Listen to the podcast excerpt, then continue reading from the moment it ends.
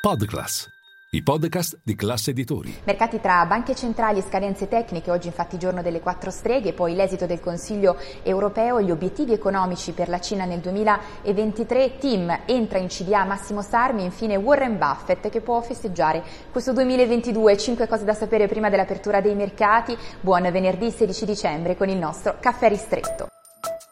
Linea mercati. In anteprima, con la redazione di Class CNBC, le notizie che muovono le borse internazionali.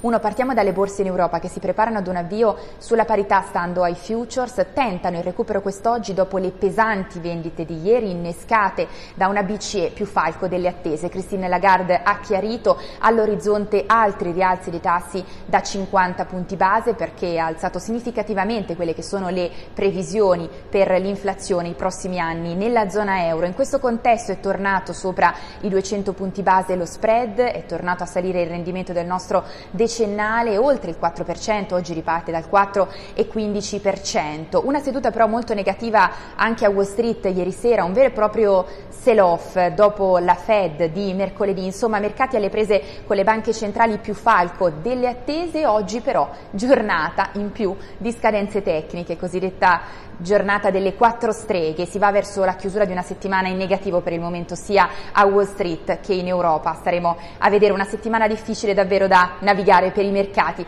E poi due, veniamo a quanto è accaduto a Bruxelles nella tarda serata di ieri, si è concluso il Consiglio europeo, di fatto è stato mandato, mandato un mandato chiaro e deciso, netto da parte dei capi di Stato eh, della zona euro ai ministri dell'energia che si riuniranno lunedì prossimo, 19 dicembre, per trovare finalmente un accordo sul tetto al prezzo del gas. Al momento però si continua ancora a trattare proprio sulla soglia alla quale fissare il price cap. E poi altro eh, punto chiave emerso dal Consiglio europeo, la Commissione europea a gennaio presenterà delle proposte legislative in risposta all'Inflation Reduction Act americano, quel pacchetto di sussidi a favore della transizione verde che rischia però di danneggiare invece le imprese europee. Nel testo del comunicato al termine del Consiglio europeo non si parla di fondo sovrano come proposto da Ursula von der Leyen Leyen, evidentemente ci sono divisioni su questo, staremo a vedere. E poi tre, veniamo alla Cina perché è in corso la conferenza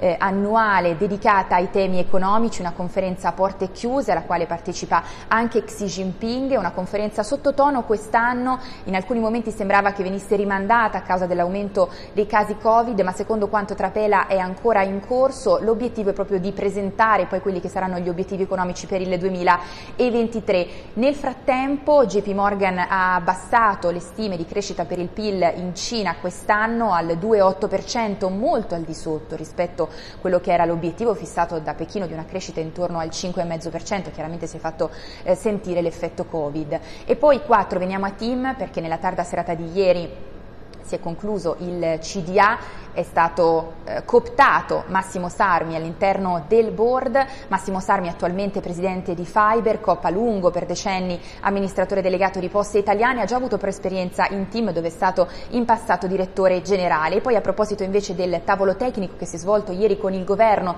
CDP e Vivendi, un nuovo appuntamento è stato fissato per martedì prossimo. E poi 5, concludiamo con Warren Buffett, perché uno dei pochi che probabilmente potrà festeggiare fare questo 2022 sui mercati. Al momento infatti da inizio anno le azioni della sua holding, la Berkshire Hathaway, registrano un rialzo del 5,5% grazie alle sue scommesse soprattutto sui colossi energetici quest'anno, a differenza invece dell'S&P 500 che da inizio anno registra un calo per esempio del 15% e dunque l'oracolo di Omaha ce l'ha fatta anche quest'anno. È tutto, io vi aspetto in diretta a Caffè Affari con tutte le notizie.